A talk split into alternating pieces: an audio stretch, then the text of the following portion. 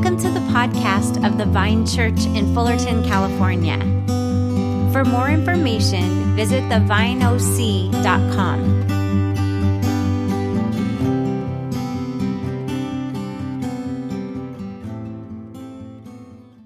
Hey, good morning again. So great to be here with you. And by the way, is it just me or did this summer just like fly by?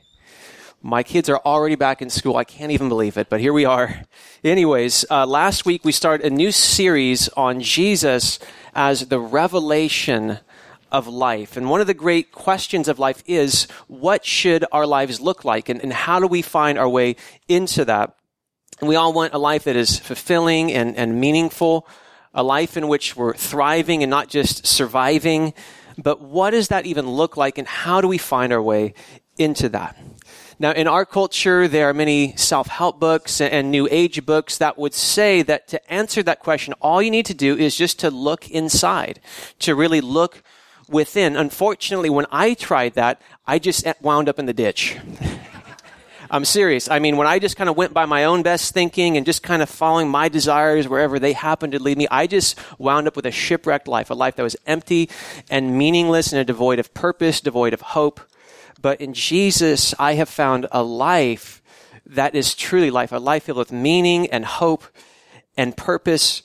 And the message of the Bible is actually that we need revelation from the outside to come into our lives. Not so much to look within, but actually to, we need revelation from the outside to come in to show us what human life is actually all about and how to enter into that. Jesus said this of himself. He said, I am the way and the truth and the life. And he also said that I have come that they may have life and have it to the full. And, and really the premise of this series is that not only is Jesus the life, and not only does he offer life, but he also shows us what human life should be like. Now, when you think of who Jesus is, there are two different ways you can go wrong with that. And one way is to think of Jesus as merely human for example, is just a good teacher. Now, he's at least that, right? But if you don't see him as far more than that, you'll miss so much about who he is. And, and, and so, for example, think of uh, John chapter 1, where, where Jesus is described as the eternal Word of God, the eternal Logos, who is with God in the beginning, who is God, and through whom all things were made. Or the Apostle Paul describes Jesus as the image of the invisible God. And when doubting Thomas saw the resurrected Jesus, he said, my Lord and my God. Or think of uh, just before Jesus' ascension, when the disciples were gathered with him, and, and many of them, it says, worshiped him, and he received their worship. And so what that reveals to us is that Jesus, he is God, that he is fully God. But I, I, want you to hear this, that if you think of Jesus as merely God, that, that, that too is actually problematic because the scriptures reveal to us that Jesus is not only fully God, but he is also fully human. So think of what, what, what the creed says, that he was born of the Virgin Mary, that we, that we, we sing that, we say that almost every week, that he was born of the Virgin Mary, and that means he had a real human body.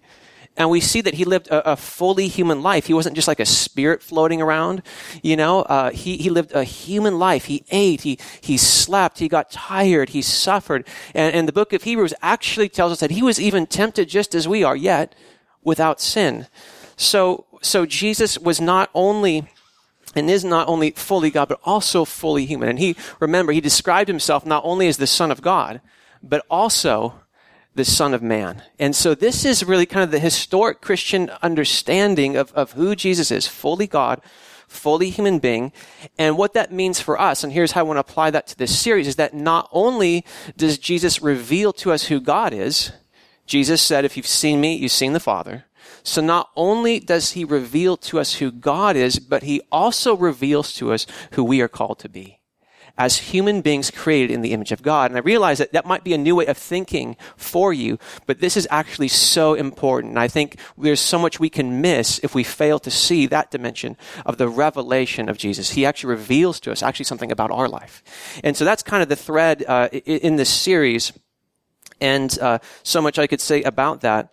Um, but uh, this is just so so so important. So in this series, we're exploring different facets of the life of life as it should be, as God intends, as revealed in Jesus. And we're kind of exploring how we can experience that and how we can grow in that.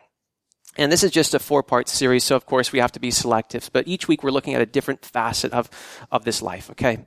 Now, last week we saw that central to life as God intends is purity of heart. Now that's language we don't use in our culture. So last week we kind of unpacked that. Jesus said, blessed are the pure in heart for they will see God. And I quoted a, a, a kind of, what is this, 19th century uh, philosopher named Soren Kierkegaard who said, purity of heart is to will one thing. In other words, not to be pulled in a thousand different directions. It's to will one thing. It's about having the single-hearted devotion and commitment to God. And that's really what we saw last week is, is just so essential for this life that God intends. But today I, I want to talk about finding life. Where do we find life? Well, in Jesus, of course. I mean, this is church. You know that's the answer, right? Um, but uh, let me ask you this.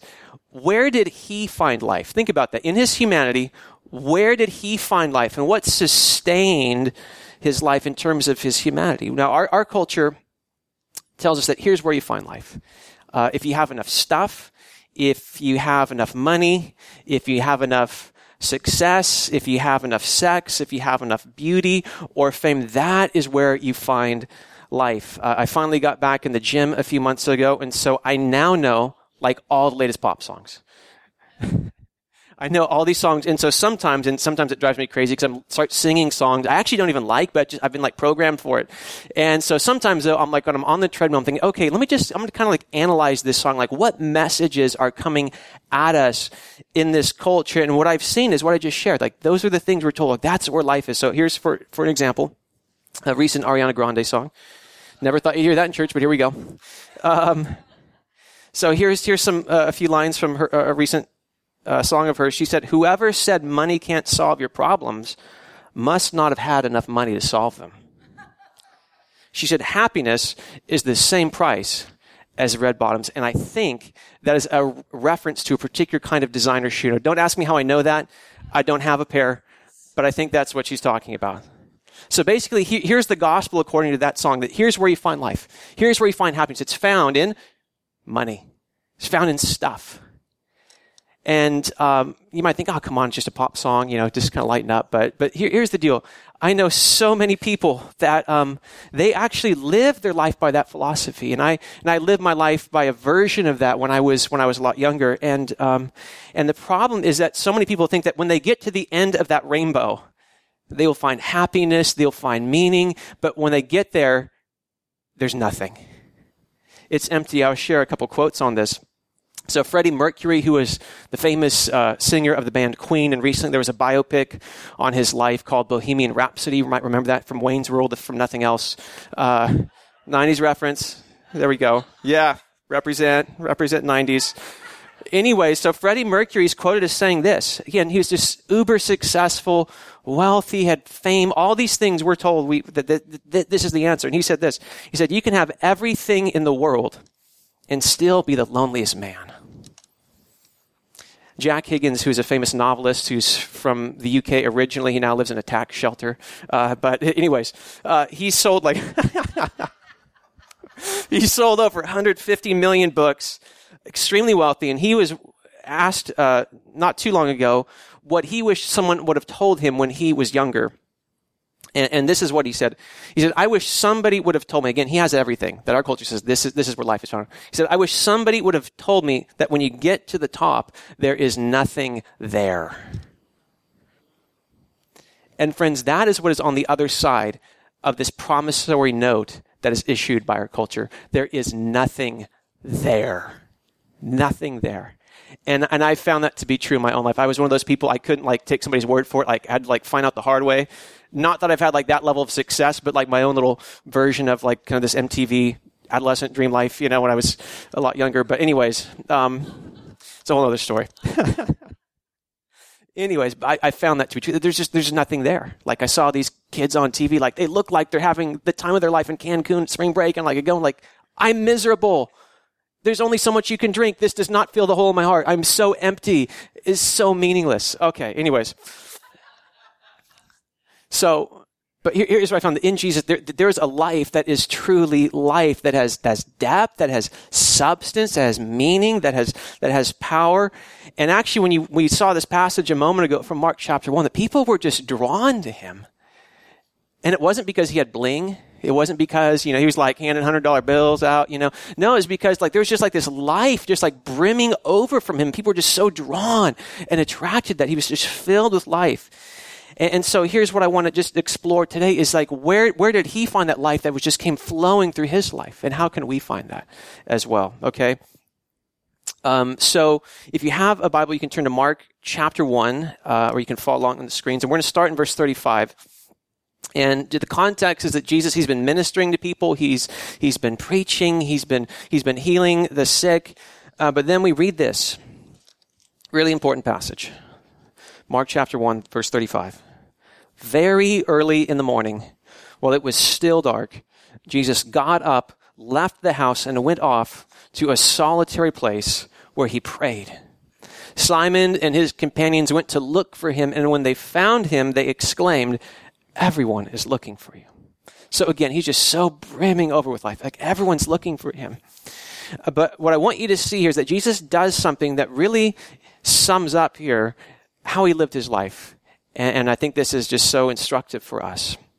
And what we see here is that Jesus lived a life of prayer, that he actually had a, a rhythm uh, of prayer. He made a priority of spending time in his Father's presence. This wasn't peripheral to his life. This was actually central to how he lived his life. And this, I want to suggest, is this is actually what fueled his ministry. This is what fueled his, his life in his humanity. And, and in case you don't believe me, I'll quote N.T. Wright here.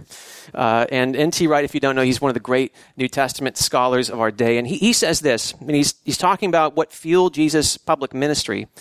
And he says what that was was, quote, Jesus' life of total dependence on the one he called Abba, Father. In other words, he's saying that, that Jesus wasn't just relying on his own divinity for the life that he lived and all the things that we see in his ministry. Actually, Wright goes on to say, quote, his praying obviously was the source of his power and authority. So in his humanity, he's saying he, he was actually relying on the Father. He was relying on the Holy Spirit. We'll talk about that more next week. And there was this connection he had through prayer, and that's what fueled that, okay? Now, I was recently reading something that got me thinking how there is, um, I don't know how much you know football, but there's actually a, a play in football that is named after an overtly religious uh, act. The Hail Mary pass, right? So if you know anything about football, or maybe you played Madden football, uh, you, you, probably know the, the, Hail Mary pass. And I think Doug Flutie might have made that famous back in the 80s or something. Uh, but for those who don't know, what this is, this, this refers to a play in which the wide receivers, they go long like really long, often into the end zone. And then the quarterback throws this really long pass. And like the probability of that actually making to his receivers and not the other team, and then of his receivers actually catching the ball is so low uh, that, that it's called the Hail Mary because it's like such a de- desperate situation that I think the idea is that that could only be accomplished with the help of divine intervention. Right? That's kind of the idea here. And, and of course, the phrase derives from, from an old Catholic prayer, which is inspired by the angel's greeting to Mary in Luke chapter 1 when, when, when the angel said, Hail, Hail Mary, full of grace. But let me ask you this. Why is this the only play in football named after a prayer? You ever thought about that? Why not the, the Hail Mary uh, kickoff? Why, why not the Hail Mary field goal? Why not the Hail Mary running play? And I think the reason is that most people associate prayer with desperation. And so I think the idea behind this is that for the majority of the game, I can rely on my own resources, my own effort, my own gameplay, uh, my, my teammates, whatever. But if I'm in a really, really desperate situation, as a last result, I'll throw up a prayer. Right? I, I think that's idea. Now, by the way, I'm all about praying in desperate circumstances. I do it all the time. But what we see in Jesus' life is that he didn't pray as a last resort when all else had failed. He prayed as a first resort. He, when, and, and his prayer life was actually what fueled his life and ministry. This isn't what got him, got him out of a ditch when he really got in trouble. This is actually what actually sustained his entire earthly ministry. This is where he found life in the presence of his Father through prayer. He lived a lifestyle of prayer. And, and here's what I want to suggest to you. And if you kind of zone out, just kind of tune in for a second. That if we want to experience the life of Jesus, we need to adopt the lifestyle of Jesus. Let me say that again. If we want to experience the life of Jesus, we actually need to adopt the lifestyle of Jesus. I think sometimes we have this thing like, well, if I just believe the right things, that's sufficient. Actually, if you want to experience the life of Jesus, you actually need to adopt the lifestyle of Jesus. Like that wasn't just an accidental connection between the life he experienced and the fruit in his ministry and, and his lifestyle of prayer and reliance upon the Father. Okay? So, I think that's so important. Now, Psalm uh, 16, verse 11 came to mind as I was thinking about this. It says, You make known to me the path of life. In your presence, there is fullness of joy. And so I believe Jesus is making known to us the path of life, and that is found in the presence of God. And, and, and crucially, we enter into that through prayer. And we just see this pattern throughout his ministry. Not only did he serve and kind of pour himself out, but he also took time to be with the Father, took time to, to pray. He had this lifestyle of prayer, and that really was his lifeline. Just a couple more examples of this. So, Mark chapter 6, we were to fast forward uh, a few chapters after feeding the 5,000. It says, after leaving them, again, he's been ministering. What does he do? After leaving them, he went up on a mountainside to pray. This was just the rhythm of his life. Again, Luke chapter 5, verse 16. It says, But Jesus often withdrew to lonely places and prayed. He often withdrew, not just when he was desperate, not just once he often withdrew to lonely places and prayed. He had this rhythm of prayer. And I think he is modeling for us uh, what our life should look like as well through this. Okay? And so let's talk for a moment about what uh, these times of prayer looked like for Jesus? Because it's one thing to say, okay, prayer, but like, like, okay, what, like, how do we live into that? Okay, so I want to highlight just three things that we see in this passage, and we'll kind of, I'll, I'll just kind of give you the three points, and we'll walk through it together. But first, we see that Jesus intentionally set aside time. Second, for extended prayer. Third, free from distractions. So the first thing is that, that Jesus, I'll just say that again, he intentionally set aside time for extended prayer free from distraction. So let's just kind of walk through these. Again, Mark 1:35 says very early in the morning, while it was still dark, Jesus got up, left the house and went off to a solitary place where he prayed. So, so first thing to note is that Jesus was intentional in this. This wasn't just kind of like a passing shout out to the Father as he was just kind of busy and distracted and going about his day. That he actually was very intentional in set aside, setting aside time uh, to pray. This was intentional. And if you and I want to develop a, a prayer life, that actually we need to be intentional as, as well. And and I often like kind of like. Uh, I don't know, kind of like exercise kind of parallels because I think they work. And so, so think of like, you know, have you ever just started magically going to the gym on a regular basis? Did that ever just like, you just woke up one day, well, what am I doing here? I'm, I'm already on the treadmill. What's going? No, you, that only happens if you have an intention. You actually form an intention. I'm going to do this. And so for myself, I have to like put that into my calendar or I will never go. For me, it's very, very similar with prayer. I mean, yeah, I, pray as I drive and, you know, walk around, but in terms of like this really, this kind of focused prayer, if I don't really kind of schedule that in, it's just not going to happen. Uh, one author puts it like this. He says, it is unlikely that we will deepen our relationship with God in a casual or haphazard manner there will be a need for some intentional commitment and some reorganization of our own lives.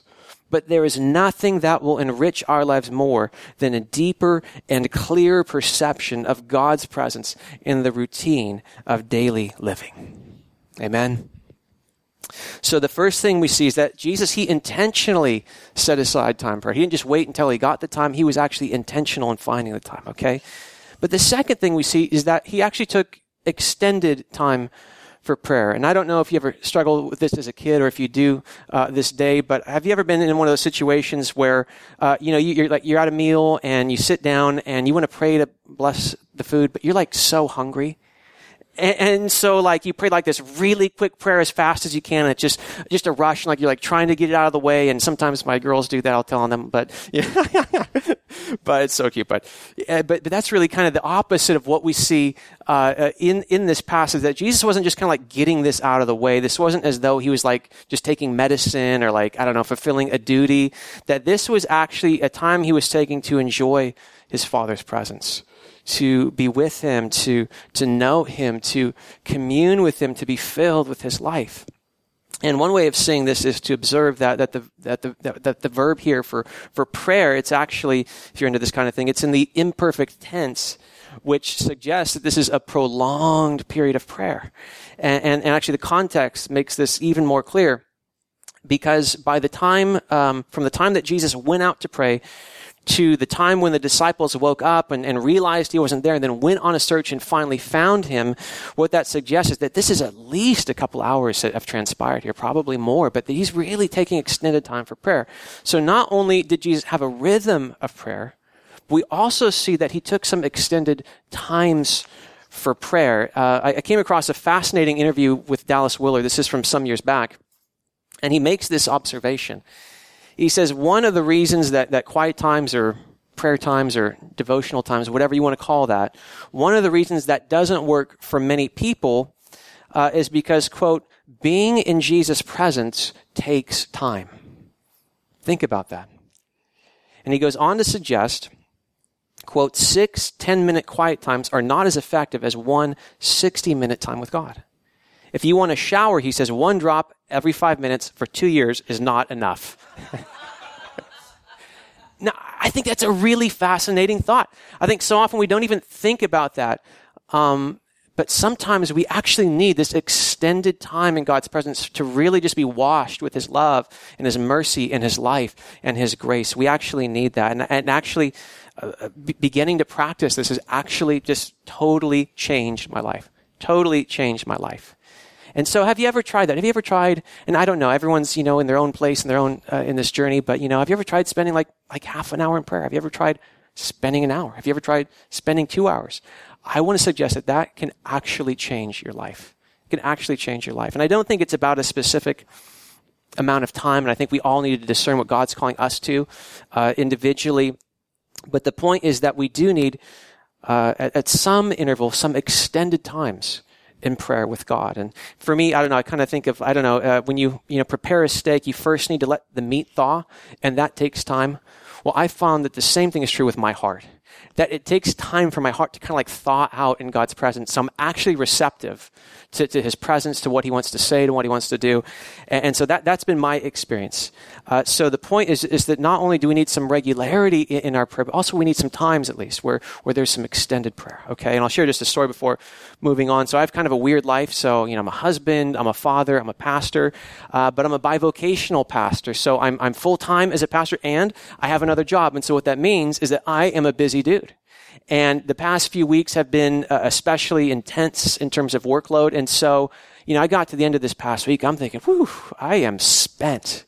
But one of the things I've learned to do is to listen to my soul. Now in the gym, I've learned to listen to my body because I'm getting older. And so if I'm like feeling pain, I'm like, oh, that means don't just work out harder. That actually means I might need to watch that so I don't hurt myself again. Okay. And so, but I've learned to listen to my soul and, and I just felt, I just knew I need extended time in God's presence. I need extended time in prayer. And so uh, on Friday, I just I set aside some extended time, and I can't tell you the difference that made for my life. I was feeling so tired. I was feeling just drained. And then after spending extended time for, I just felt so much life. I felt so refreshed. I can't even tell you. I did that again yesterday. And I just can't tell you the difference that made. I think there were times when, like Willard said, like we need the shower in God's presence, not just a little pop off and, hey, hi God, okay, good to see you, you know, uh, you know, on to the next thing, but actually some time we just bathe ourselves in his presence through prayer. Okay. So, so we see that Jesus, he was intentional in setting aside time, but also he took some extended time. And then the third thing we see here uh, is that um, is that Jesus, he actually was intentional in actually finding a place that was free of distractions. And I think this is important, and I, and I, and I, and I suspect that perhaps some of us, the reason why we struggle with prayer is that we've been trying to pray in a place that is not conducive to it. Now, sometimes that's unavoidable. If you've got young kids, well, you just do the best you can. And I totally get that. I totally get that. But we see, uh, it's so interesting that Jesus, he, he was very intentional. He tried to find a place that would be free from distraction so he could focus uh, on the Father. Now, um, eventually they found him and they they seem like a little myth like hey jesus like where where where have you been? Like we've been calling we've been texting you didn't even take your cell phone with you he left it at the house and he's like exactly that was the whole point i do not want to be distracted i'm trying to be with the father.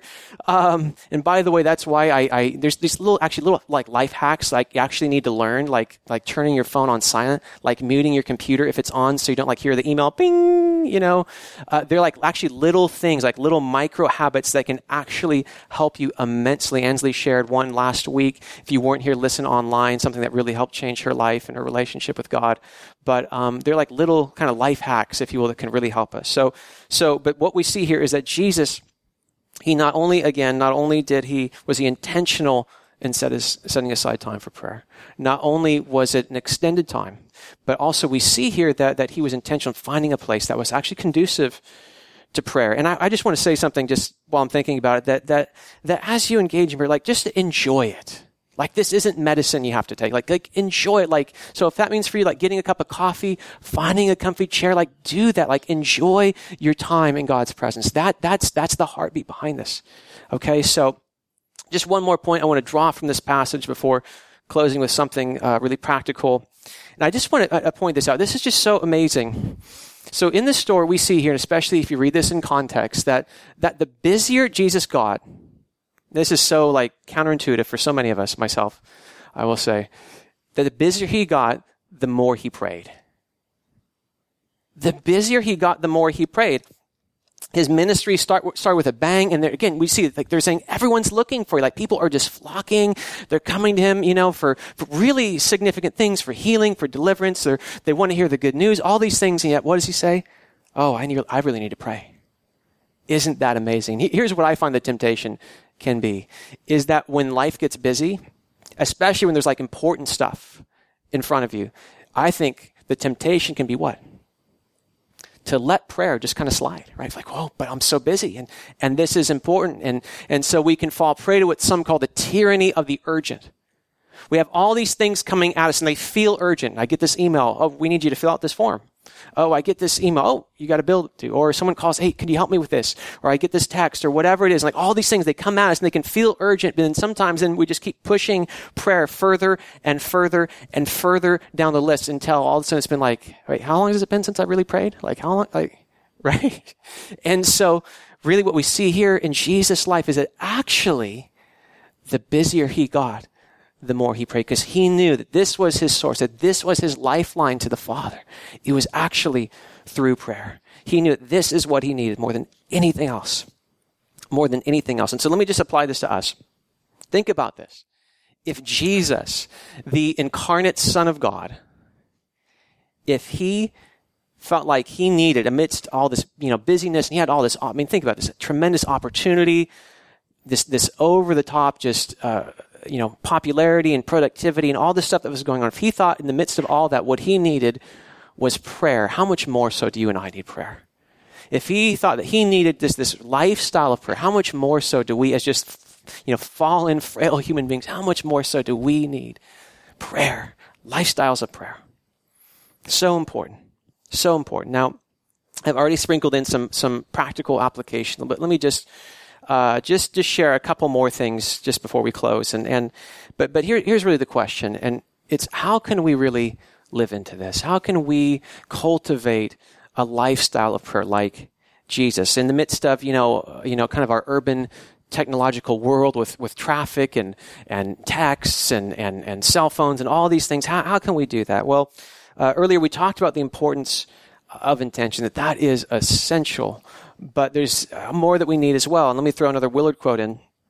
He says, the general failing, the, excuse me, the general human failing is to want what is right and important, but at the same time not to commit to the kind of life that will produce the action we know to be right and the condition we want to enjoy.